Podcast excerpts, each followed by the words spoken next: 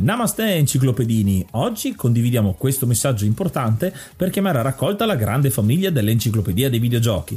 È passato ormai qualche anno dalla nascita del progetto e per continuare a creare contenuto abbiamo tanto bisogno di voi. Il computer con il quale realizziamo tutto il materiale dell'enciclopedia dei videogiochi, dal podcast alle grafiche, ai video, alle dirette, eccetera, dopo 12 anni di onorato e fedele servizio ci sta abbandonando con una rapidità preoccupante che ha reso quasi impossibile continuare a creare contenuti. Quindi, se volete, potete contribuire dandoci una mano andando su enciclopediadeivideogiochi.it e cliccando supporta il progetto. Ogni donazione ci permetterà di sostituire l'attrezzatura fondamentale e necessaria a tenere viva l'enciclopedia. Crediamo che l'unione faccia la forza ed in questo momento ne abbiamo proprio bisogno. Da 5 anni cerchiamo di regalare emozioni, condivisione, informazione su un tema a tutti noi tanto caro, i videogiochi. Grazie a voi potremo continuare a farlo senza il rischio di dover fermare tutto il nostro malgrado.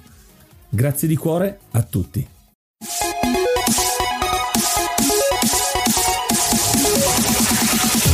Namaste e benvenuti ad un nuovo episodio dell'Enciclopedia dei Videogiochi. Io sono Ace. E io sono Yuga. Nel podcast di oggi parleremo di The Messenger. Ma prima di cominciare parliamo come al solito di qualche news.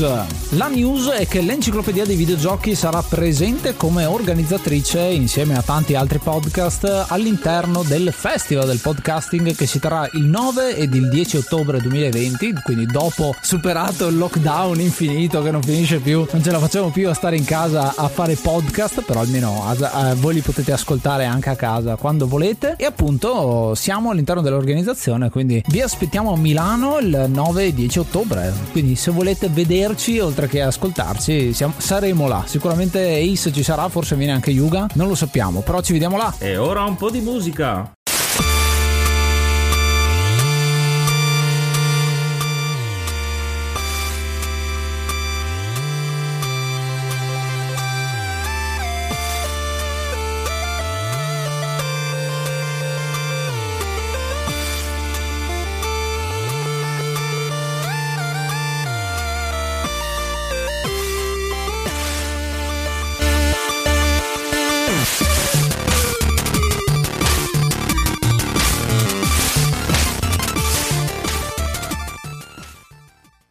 È iniziato maggio, quindi aggiorniamo l'elenco e ringraziamo l'hard mod Cry King e i normal mod Rick Hunter, Groll, Don Kazim, Lobby Frontali, D-Chan, Blackworm, Stonebringer, Baby Beats, Belzebrew, Pago, Strangia, Numbersoft, Sballu 17, LDS, Brontolo 220, Dexter, The Pixel Chips, Ing Bastard, Vito M85, Noobswick, Eppers, Vanax Abadium e Nikius 89. Se vuoi entrare anche tu nel gruppo dei mecenate, vai su enciclopedia dei videogiochi.it, clicca supporta il progetto e tramite la piattaforma Coffee potrai avere accesso ai nostri video backstage, allo store e anche al feed podcast senza pubblicità.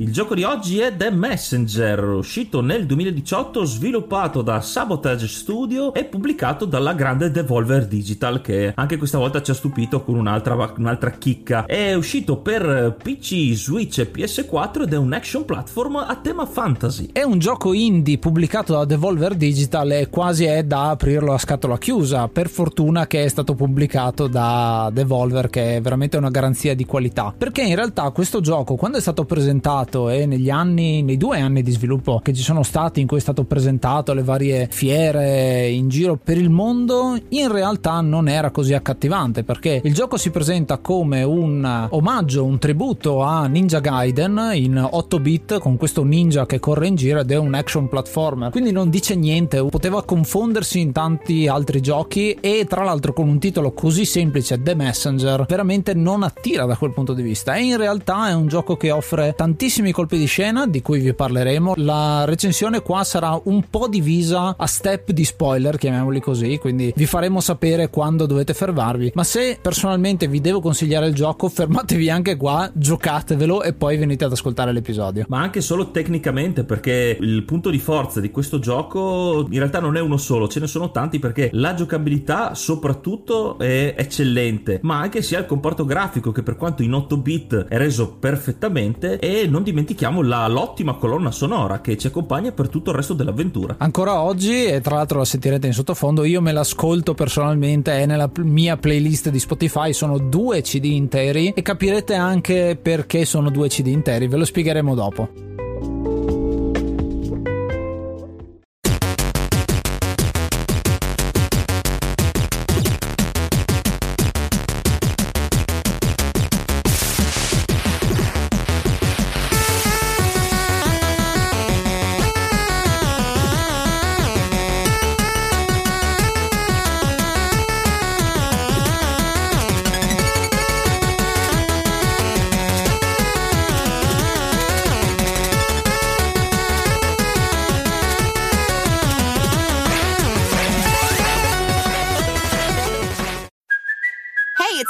Cuoco for Priceline. Ready to go to your happy place for a happy price? Well, why didn't you say so? Just download the Priceline app right now and save up to 60% on hotels. So, whether it's Cousin Kevin's Kazoo concert in Kansas City, go Kevin, or Becky's Bachelorette Bash in Bermuda, you never have to miss a trip ever again. So, download the Priceline app today. Your savings are waiting.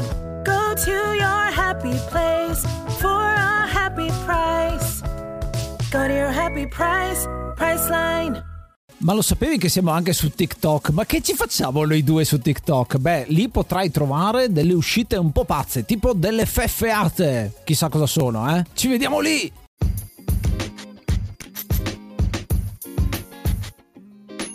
Il gioco parte con una cinematic che introduce la storia di The Messenger e in questo caso io ve la, ve la leggerò letteralmente perché è molto suggestiva. All'estremità occidentale di un mondo agonizzante vi è un villaggio nei pressi di una scogliera. Lì si nascondono gli ultimi sopravvissuti della razza umana che hanno preferito l'esilio alla morte. Maledetti dalla loro eredità, confinati nel loro nascondiglio, si allenano notte e giorno con un unico obiettivo: sopravvivere. Narra la leggenda che un'armata demoniaca tornerà a colpire, bramosa di annientare gli umani. Fortunatamente Fortunatamente la leggenda narra anche di un eroe che giungerà volando dall'oceano occidentale, portando con sé protezione e conoscenza. In un giorno come tanti altri, un giovane ninja sta per incontrare l'eroe dell'Ovest e gli sarà affidata una pericolosa missione attraverso questo mondo ostile, trasportare una pergamena fondamentale per la sopravvivenza del clan. E poi il titolo The Messenger, il messaggero. Noi siamo questo ninja che viene presentato e la prima scena che vediamo è una sorta di tutorial, chiamiamolo chiamiamolo così perché ci viene spiegata la meccanica principale del gioco, ovvero il passo aereo. Che cos'è il passo aereo? Stiamo parlando di un platformer bidimensionale in cui il nostro personaggio si può muovere, può attaccare con la sua spada, può saltare e può usare la spada per colpire oggetti in generale, nemici, oggetti dello sfondo e tanto altro per poter avere la possibilità di fare un doppio salto. Quindi in sostanza il nostro personaggio ha un salto unico, quando colpisce qualcosa può saltare di nuovo e può farlo all'infinito, quindi in teoria può rimanere in volo per un sacco di tempo. Questa è la meccanica principale di The Messenger che poi vedremo verrà anche sviluppata in tutte le salse. Questo gioco è molto bravo a darti qualcosa e poi cercare di metterti alla prova dandoti sfide molto molto difficili. Il gioco è anche abbastanza difficile in generale. Una volta che avremo finito la parte tutorial del nostro villaggio si avvererà la profezia, quella che è stata detta nell'inizio, ovvero arriverà l'armata dei demoni, eh, capitanata dal re dei demoni e dai suoi ufficiali e quindi ci minacceranno di morte se non che arriva questo fantomatico eroe dall'ovest che respinge l'attacco del re dei demoni, almeno momentaneamente, e quindi ci incarica personalmente di portare la sacra pergamena sulla cima del monte da dei saggi per compiere la profezia. Quindi veniamo investiti della nostra effettiva missione di messaggero. Ripreso il controllo del ninja, possiamo decidere se andare a sinistra o a destra, uno dice, perché siamo comunque in un platform, ma se andiamo a sinistra siamo su un'isola e c'è l'oceano, l'eroe dell'ovest è arrivato proprio dall'oceano, quindi quindi non ci resta altro che partire per il nostro viaggio verso est, verso questa montagna dove consegneremo la nostra pergamena. E la prima area che attraverseremo sarà quella delle colline autunnali, quindi abbiamo subito un cambio netto di palette, di colori, proprio del setting rispetto al villaggio ninja iniziale molto eh, orientaleggiante. Ecco, qui come abbiamo detto è un action platformer, quindi sono le classiche sezioni di salto su piattaforme, ma in questo caso ci verrà data subito un nuovo upgrade perché avremo la possibilità di scalare i muri, quindi ci verrà verranno dati gli artigli ninja, proprio quelli letteralmente dei ninja, che ci permetteranno di superare delle piattaforme dei muri molto alti. Questo potremo farlo perché avremo la possibilità di entrare in, in alcuni speciali portali che ci porteranno in un misterioso negozio. Questo è il negozio, è un negozio che ci perseguiterà effettivamente per tutta la storia perché è gestito dal negoziante, lo shopkeeper come viene chiamato, che è questo essere di cui non vediamo la faccia, vediamo solo gli occhi perché ha un accappatoio, una tunica blu molto molto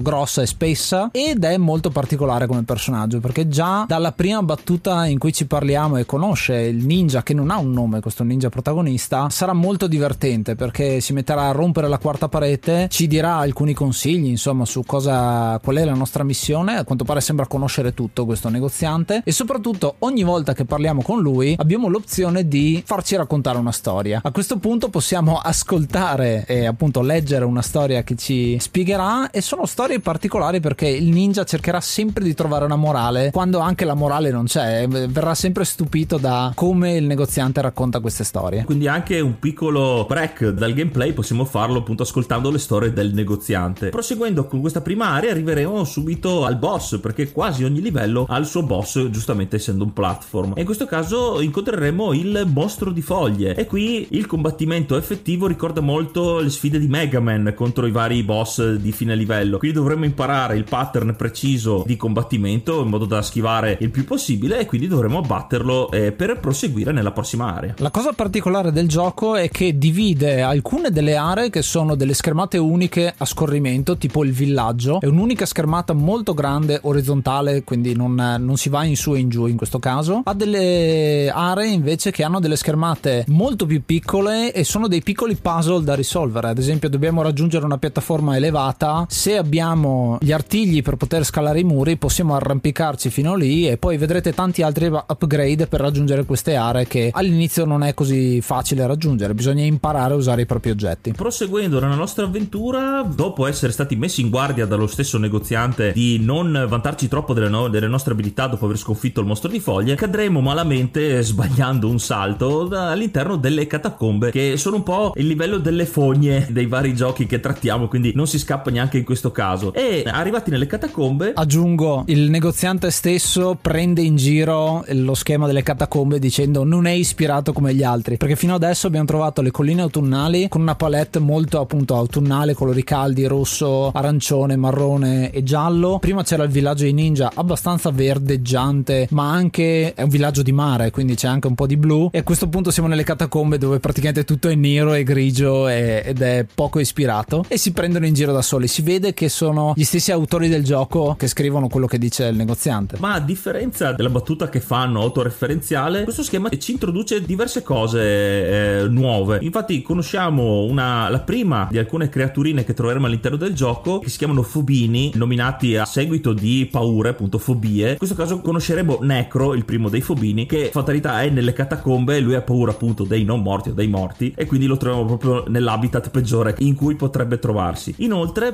proseguendo nel livello, vediamo una creatura volante, quello che poi si rivelerà essere il boss, che compare durante le schermate del livello per evocare i mostri stessi. Quindi non lo troviamo solamente alla fine, ma in questo caso interferisce con il nostro cammino. Finché appunto non arriveremo alla sua schermata dove lo troveremo il eh, necromante Ruxtin, il temibile Ruxtin, che però scopriremo essere comandato dallo scettro che porta, che è anch'esso parlante. In un certo senso è particolare perché questo è una specie di Skeletor, quindi è uno scheletro volante che ha un mantello molto lungo, poi ci accorgeremo che in realtà il mantello è solo scena perché lui è molto piccolo, è un- sembra un bambino in proporzione e appunto ha questo scettro che parla e ci litiga anche spesso il nostro Ruxtin e qui vedete ancora di più l'animo molto umoristico del gioco, nonostante ci sia una missione molto dura perché il mondo è, è in crisi, è- c'è un Armageddon, ci sono il re dei demoni eccetera eccetera, ma dall'altro lato c'è qualcosina da ridere. Proseguiamo la nostra avventura nella Valle dei Bambù. Questo schema particolare non ha un boss finale, ma è prettamente platform. E qui principalmente ci viene spiegata, sempre tramite il negoziante, una cosa molto importante e fondamentale, direi, per il gioco, ovvero che finora noi sconfiggendo i mostri e interagendo, distruggendo elementi scenici, recuperiamo dei cristalli. E questi cristalli, chiamati cristalli del tempo, servono per. è la moneta corrente, ci, ci servono per comprare gli upgrade che ci fornisce il negoziante, come ad esempio gli shuriken, ma anche più energia, e appunto anche upgrade per gli artigli figli e quello che avremo in seguito. Personalmente, quando ho giocato a questo gioco, sentendo il nome Cristalli del Tempo, non capivo assolutamente perché si chiamassero del tempo. E effettivamente ti mette una pulce nell'orecchio e poi vedrete perché ha veramente un senso questa cosa. Proseguiamo nella grotta ululante. Questo è il posto dove riceviamo il nostro secondo grosso upgrade, forse il mio preferito dell'intero gioco, che è il vestito alare, la tuta alare da ninja, quindi possiamo aprire le braccia e avere appunto le ali per poter usare delle correnti ascensionali. Questo in combinata con la nostra spada e il passo aereo di prima ci permetterà di rimanere in alto per un sacco di tempo. Questa è un'area in cui le piattaforme sono molto piccole, ci sono anche delle piattaforme che cadono appena le, le, le tocchi, quindi abbastanza difficile da quel punto di vista e proseguiamo fino al boss di questo livello che è un golem di smeraldo. In questo caso è un boss, abbiamo visto dei boss molto piccoli alla Mega Man che sono più o meno della proporzione nostra e adesso abbiamo un eh, boss che occupa l'intero schermo e dovremo arrampicarci su di lui per cercare di colpirlo in testa un po' alla Shadow of the Colossus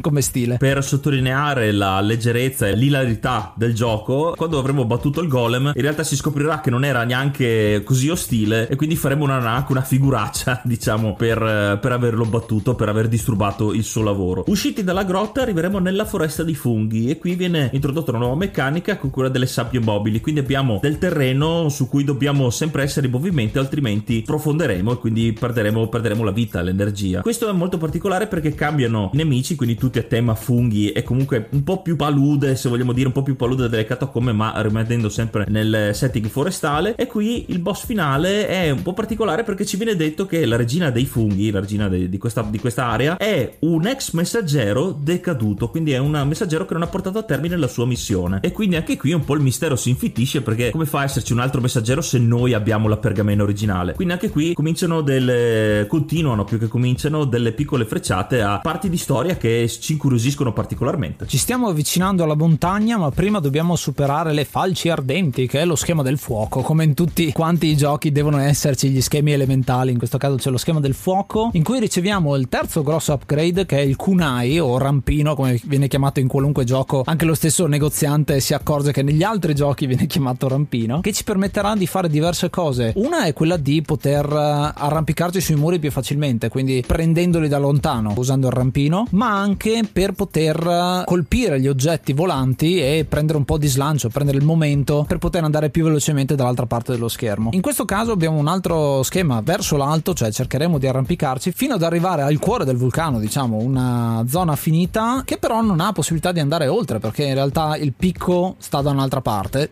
quindi noi abbiamo quasi sbagliato la strada, ma in realtà siamo finiti nell'antro dei fratelli che si chiamano Gigan e Tesco perché sono due golem, due ogre o comunque dei giganti con un occhio solo molto particolari, con un nome buffo anche, sono anche disegnati abbastanza in maniera buffa perché uno è allenatissimo però ha le braccia grosse e le gambe magre e l'altro è il contrario, quindi ha le braccia magre, ha anche la panzetta ma ha delle gambe potentissime. Molto belli perché sono uno rosso e uno verde, sono un po' ispirati anche a quei diavoletti che ci sono nella mitologia giapponese, quindi quelli che hanno il corno, che magari qualcuno di Dragon Ball conosce quando, quando ci sono le scene nel, nell'inferno e cose del genere. Sono molto buffi perché anche loro sono da sconfiggere, dobbiamo provare che noi siamo abbastanza forti da poter ricevere il loro aiuto perché non sono effettivamente cattivi. Dovremmo essere bravi a fronteggiare entrambi che si daranno il tag man mano che perderanno energia e quindi dopo per ringraziarci dell'ottimo allenamento che gli abbiamo fornito perché sono anche patiti di palestra essendo muscolosi alle gambe e alle braccia quindi ci catapulteranno letteralmente nella prossima schermata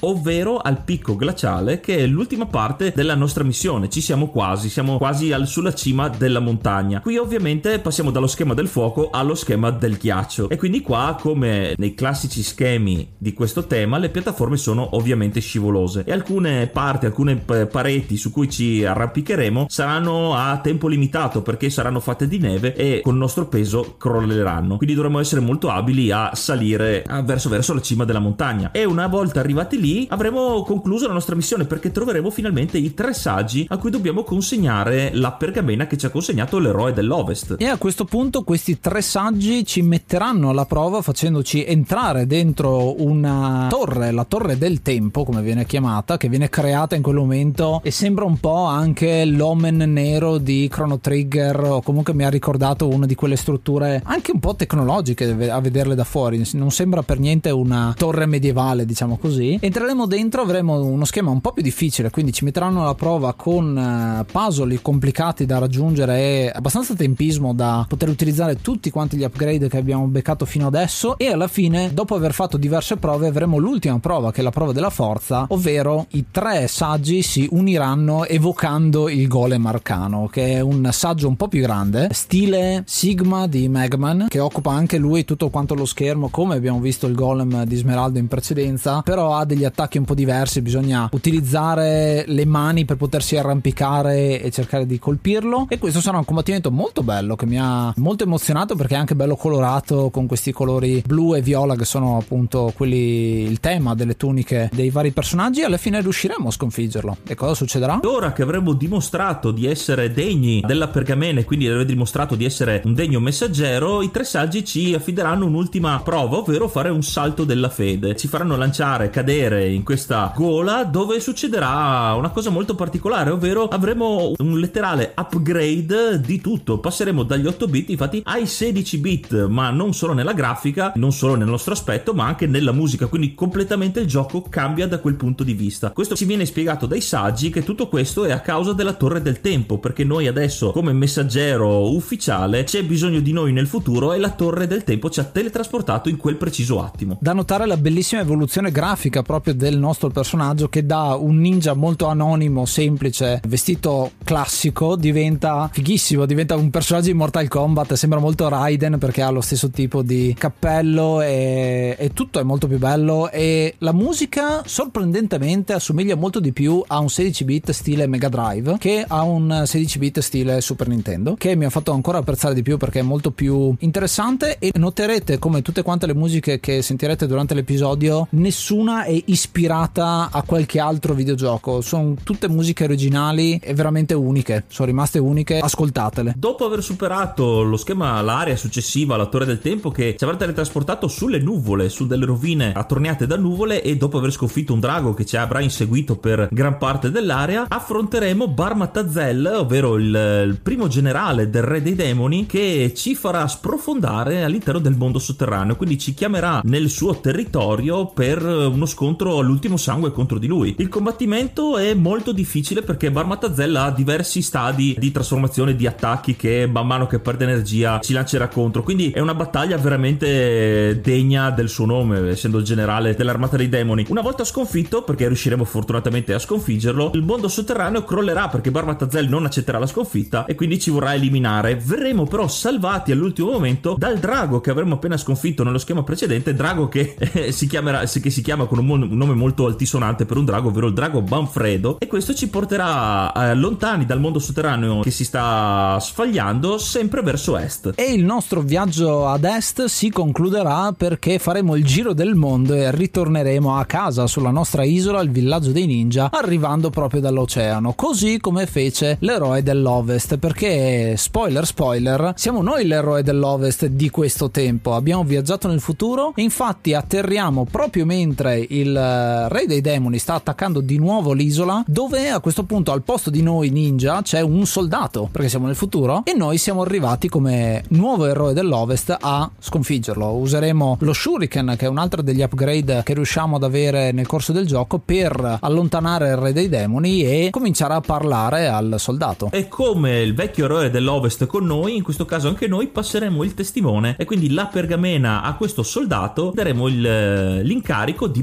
portarla di nuovo sulla montagna al cospetto dei saggi. E quindi il soldato da quel punto, di, da, da quel punto con la pergamena partirà per la sua avventura, però noi non prendiamo il controllo del soldato ma rimaniamo il ninja che a questo punto ha esaurito la sua, la sua missione, la sua storia. E quindi il gioco per noi si ferma in un certo senso perché arriverà il negoziante che ci spiegherà adesso quale sarà il nostro ruolo nella storia. Il nostro ruolo è prendere il posto del negoziante. Indosseremo anche noi una tunica e ci metteremo all'interno del negozio ad aspettare eh, che arrivi il soldato. Quindi vediamo una scena abbastanza buffa, secondo me, che noi siamo, possiamo stare fermi e basta, non possiamo muoverci. E avremo il soldato che, come se fosse guidato da un altro player da qualche altra parte, che entra dentro il negozio e viene a parlare un po' con noi. E quindi farà la stessa cosa. Abbiamo capito, tra l'altro, in precedenza, quando siamo entrati all'interno della torre del tempo, che il negozio fisicamente sta dentro la torre del tempo. E noi ogni volta che l'abbiamo visitato abbiamo usato un portale per trasferirci invece all'interno della torre. Quindi adesso siamo fisicamente nel vero negozio, insomma. Solo che la nostra azione sarà appunto rimanere fermo, quindi rimarremo svariati secondi all'interno del negozio fermi, un po' ad annoiarci. Infatti il negoziante dopo un po', l'originale negoziante verrà a, a chiederci come va e noi effettivamente saremo abbastanza annoiati perché il soldato tra l'altro non si farà più vedere e, e quindi chiediamo ma effettivamente questo soldato arriva o non arriva? Il negoziante comincerà a insospettirsi perché effettivamente cosa dove, dovrebbe succedere? Dovrebbe succedere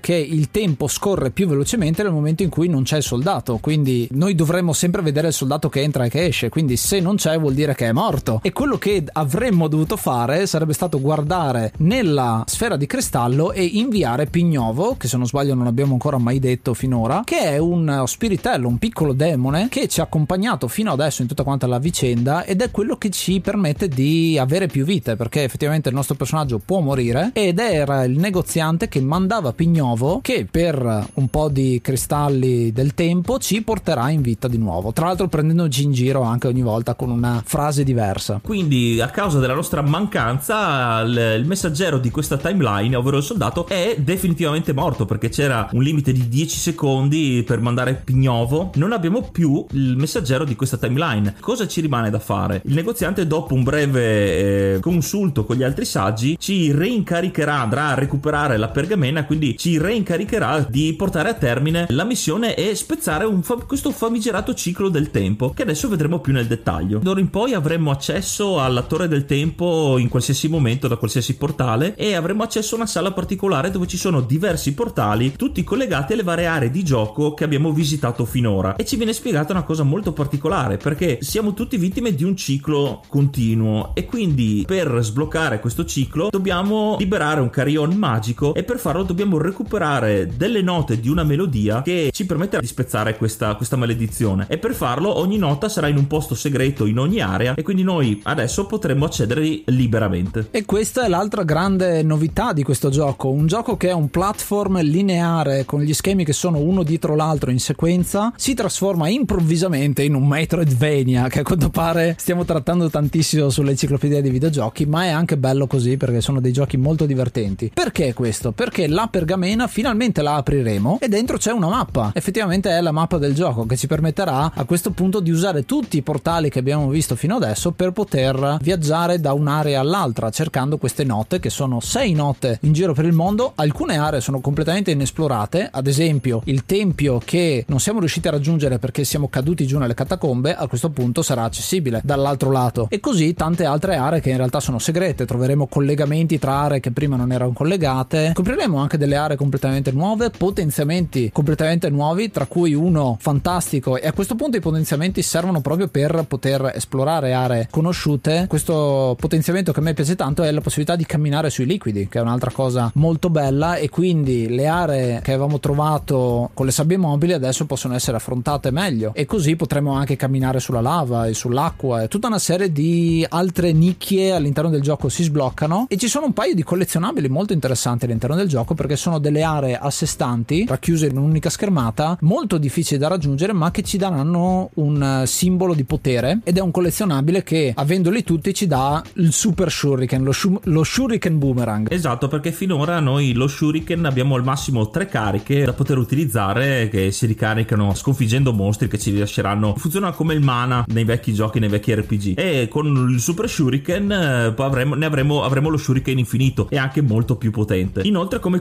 collezionabili come vi dicevo abbiamo fatto la conoscenza di Necro il Fobino e qui troveremo anche tutti gli altri che appunto come collezionabili nella, nella schermata del menu potremo completare tutto, eh, tutto, tutta la serie tutta la collezione. Quindi torneremo ad esplorare tutta quanta la mappa e troveremo tutte le note tranne una che si trova proprio nel tempio abbandonato che non potevamo esplorare precedentemente. Riusciremo ad entrare a questo punto perché ci possiamo entrare come dicevo prima grazie ai nostri nuovi poteri e facendoci strada all'interno del tempio arriveremo fino ad affrontare il re dei demoni stesso che sta all'interno di questo tempio e lo sconfiggeremo. Sarà un combattimento molto difficile perché il re dei demoni fate conto che è un uh, scheletro gigante con le ali e con quattro facce che ci possono attaccare contemporaneamente quindi non è per niente facile perché può anche volare in giro e andare molto molto lontano sullo schermo che mi ricordi il combattimento. Quasi più difficile di Barmat Azel che credo sia il combattimento più difficile dell'intero gioco a parte il finale finale che che vi racconteremo, lo sconfiggeremo e riusciremo a recuperare la sua corona. La sua corona ci permetterà di andare, di viaggiare ancora nel tempo e andare in un futuro, un futuro corrotto, un futuro dove tutto è perduto, molto pianeta alieno, molto stile molto futuristico da quel punto di vista e questa è una sezione in cui non facciamo combattimenti ma dobbiamo essere bravi a scappare perché ci sarà un mostro gigantesco che occupa l'intero schermo e noi dovremo fuggire, se non mi ricordo male, verso sinistra, che è una cosa particolare rispetto a tutto il resto del gioco, cercando di scappare da questo mostro. Avrò ripetuto questa scena non so quante volte perché non è per niente facile e avevamo fatto una specie di tutorial in precedenza quando scappavamo dal drago, quando il Manfredo era ancora rosso, c'erano delle aree così in mezzo alle nuvole in cui dovevamo scappare da lui. Qui abbiamo la stessa cosa però moltiplicata per 100 perché lui occupa veramente tutto lo schermo. Riusciremo alla fine a sfuggire e a recuperare l'ultima nota. Esatto, qua ci tengo a dire che sì, c'è quasi una puntata intera del tuo let's play dedicata alla fuga da questo mostro gigante per quest'ultima nota, quindi è proprio la sezione più difficile di seguimento. Recuperata quest'ultima nota, quindi avremo la possibilità di entrare nel carillon magico e di affrontare il, il boss finale, il vero boss finale. E qui, prima del, eh, di, quest'ultimo, di quest'ultima area, ci viene eh, spiegata, ci viene fatto lo spiegone eh, ufficiale della storia vera e propria. Quindi, per chi non volesse, questo è proprio un vero e proprio spoiler che vi spiega tutto. Ovvero che nel passato eh, la Terra era molto più popolata dagli umani, ma a causa di un cataclisma eh, si salvò solo un villaggio, ovvero quello che è il nostro villaggio dei ninja. E a capo di questo gruppo di esseri umani ci sono due personaggi molto particolari. Una è Musa, una donna che è capace di creare oggetti magici, e Fantasma, che è il suo compagno, è un guerriero molto forte. Cosa succede? In questo caso i demoni, capitanati appunto dal loro re, invadono il villaggio umano e lo distruggono e quindi sono costretti a fuggire il resto degli umani, però Musa muore nel tentativo. Quindi Fantasma, dopo essersi assicurato che gli umani sopravvivano, decide di andare a sfidare direttamente il re dei demoni usando anche l'ultimo oggetto magico creato da Musa, l'ultimo, l'ultimo rimasto che ovvero è lo stesso Carion che abbiamo anche noi. Il suo tentativo però va male, viene sconfitto dal re dei demoni e per punizione il re dei demoni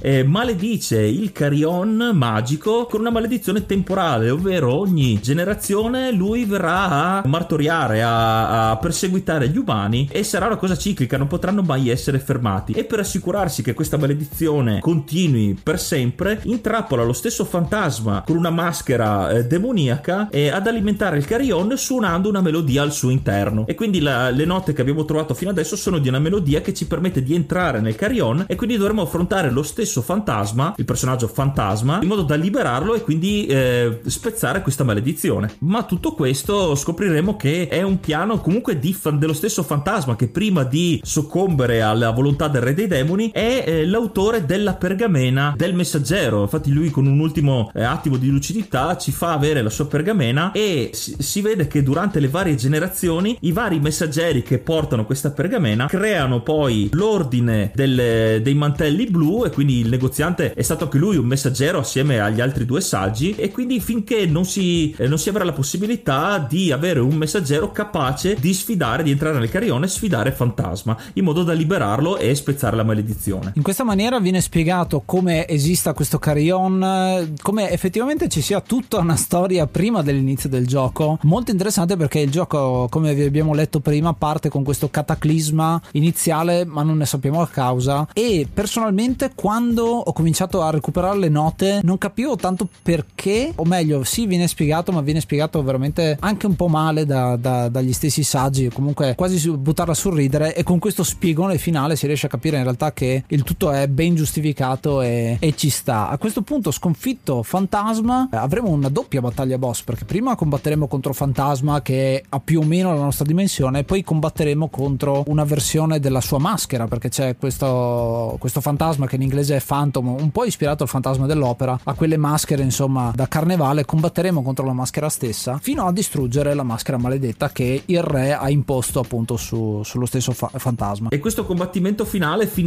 con una scena molto alla Dragon Ball dove noi, fantasma che è dalla nostra parte, i saggi e la vecchia messaggera corrotta che avremmo combattuto precedentemente nel, nella foresta dei funghi, uniamo le nostre forze, i nostri poteri per evocare un altro golem arcano, questa volta più potente, e con un'onda di energia, un'onda energetica, distruggeremo la maschera maledetta. E qui eh, partono praticamente subito i titoli di coda perché la maschera esplode in un tripudio di fuochi d'artificio, mentre la telecamera si sposta nel, nello spazio del cielo stellato. Ma non finisce qui perché in questo momento abbiamo i titoli di coda, ma vediamo anche una piccola scena chicca che ha lasciato molto, molto di che parlare perché vediamo il negoziante parlare con un altro messaggero che non abbiamo mai visto prima che è una specie di pistolero che è una cosa molto interessante perché potrebbe significare un seguito del gioco oppure ancora qualcosa magari un prequel magari qualcosa del genere. Esatto perché eh, non ci viene spiegato eh, chi sia questo nuovo personaggio. La cosa molto bella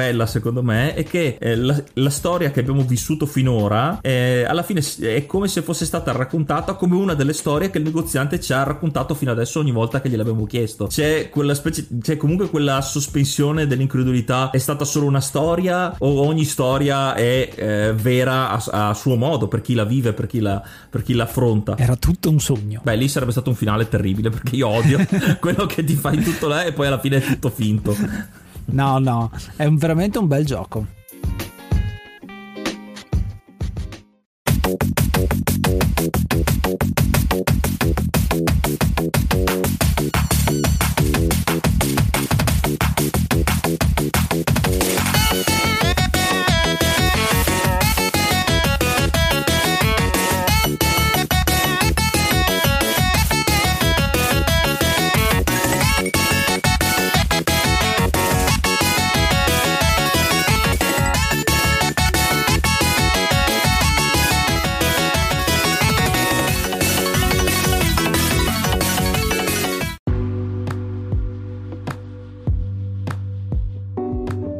Questo era The Messenger, un gran bel gioco, per questo gli do 8 kunai su 10. E tecnicamente è eccellente, il gameplay, la giocabilità è perfetta, pressoché perfetta, sia per la parte iniziale platform che per la, la gestione del Metroidvania, del, della, del backtracking nei vari, nei, nelle varie aree. Musica, grafica eh, sono sensazionali, sono veramente fatte bene. L'unica cosa per quello non gli do un voto più alto è, è un po' la storia, non la storia in sé, perché comunque la storia è molto bella, perché sono sempre appassionato appassionato di, eh, di, di, citazioni dei viaggi nel tempo, sono molto legato a, a quel tipo di, eh, di, genere. Però il fatto che venga fatto in un certo senso lo spiegone alla fine, eh, capisco da un certo punto di vista perché lasci più spazio alla giocabilità e al gioco, appunto, all'esperienza di gioco. Però il fatto di avere proprio dato, ti tirano dietro la storia alla fine invece di lasciartela scoprire man mano, quello lì secondo me è stata una piccola pecca, eh, però che capisco come, perché l'abbiano fatto, insomma. E tu Ace? Io ho deciso di dare 9 bacini di Manfredo su 10, chiamiamoli così, perché mi piace tantissimo quella scena in cui si vedono i cuoricini, perché è un gioco, uno dei migliori giochi che ho giocato nel 2018, che sono usciti appunto in quell'anno, veramente molto bello, musica che continuo ad ascoltarmi come vi ho detto prima e la sentirete durante tutto l'episodio come sottofondo, veramente veramente un bel gioco. Mi ha ricordato tantissimo Ninja Gaiden appena l'ho giocato all'inizio, anche per il semplice fatto che la dimensione del personaggio e come si muove il personaggio l'animazione eh, di movimento molto da ninja col corpo fermo e le gambe che si muovono da sole eh, e anche le braccia ferme, quindi quella camminata insomma da ninja, veramente veramente molto bello. Il fatto che sia un Metroidvania mi piace tanto, il fatto che ci siano delle abilità che non ti vengono spiegate più di tanto, quindi semplicemente devi provarle, provarle, provarle e diventare maestro delle tecniche, quindi da quel punto di vista è, anche tu sei un ninja uh, con il controller, molto meglio giocare con il controller che giocare con la tastiera secondo me questo qui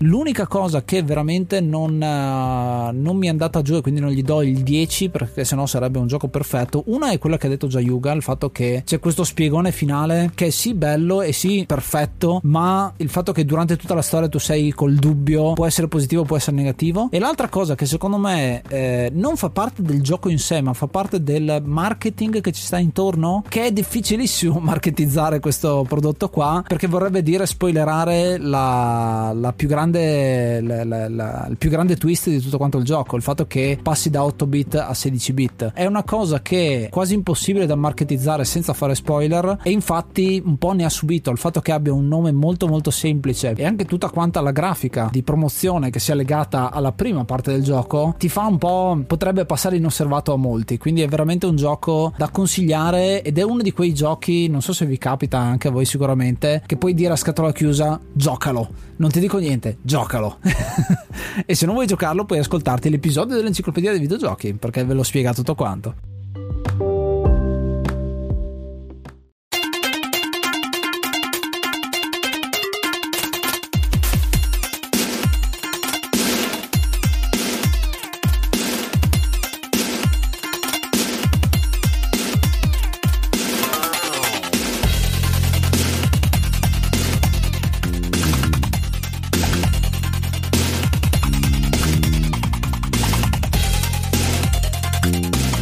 Insomma, questo era The Messenger. Continuate ad ascoltare questa colonna sonora che è veramente, veramente fantastica. Fantastica. La trovate su Spotify dove potete trovare anche il podcast e lo potete trovare un po' ovunque in realtà il podcast. Lo potete trovare su anchor.fm slash edv, lo potete trovare su Apple Podcast, Google Podcast. Magari usate Podcast Addict come faccio io, che è un'altra applicazione per telefono che vi aiuta a tenere sotto controllo tutto quanto. Oppure ci potete ascoltare dappertutto, veramente dappertutto. Su tutte le piattaforme di podcast ci siamo fondamentalmente, anche su Spreaker, dove potete anche lasciare dei commenti all'episodio, oltre al fatto che Anchor vi dà la possibilità di invece inviare dei messaggi vocali. Ci piacerebbe molto sentire la vostra a riguardo per questo e per tutti gli altri episodi. Noi questo audio che ci mandate lo possiamo inserire all'interno degli episodi anche retroattivamente credo sia una figata assurda. Ultima cosa che vi dico è il canale YouTube, il canale YouTube Ace the Brave, dove viene pubblicata l'enciclopedia dei videogiochi con un bel po' di ritardo, diciamo, rispetto alla versione podcast, ma avete anche lì se volete proprio ascoltarvelo da un video di YouTube. Quindi vi ringraziamo per l'ascolto e ascoltate l'enciclopedia dei videogiochi. Io sono Ace. Io sono Yuga. Namaste, be brave.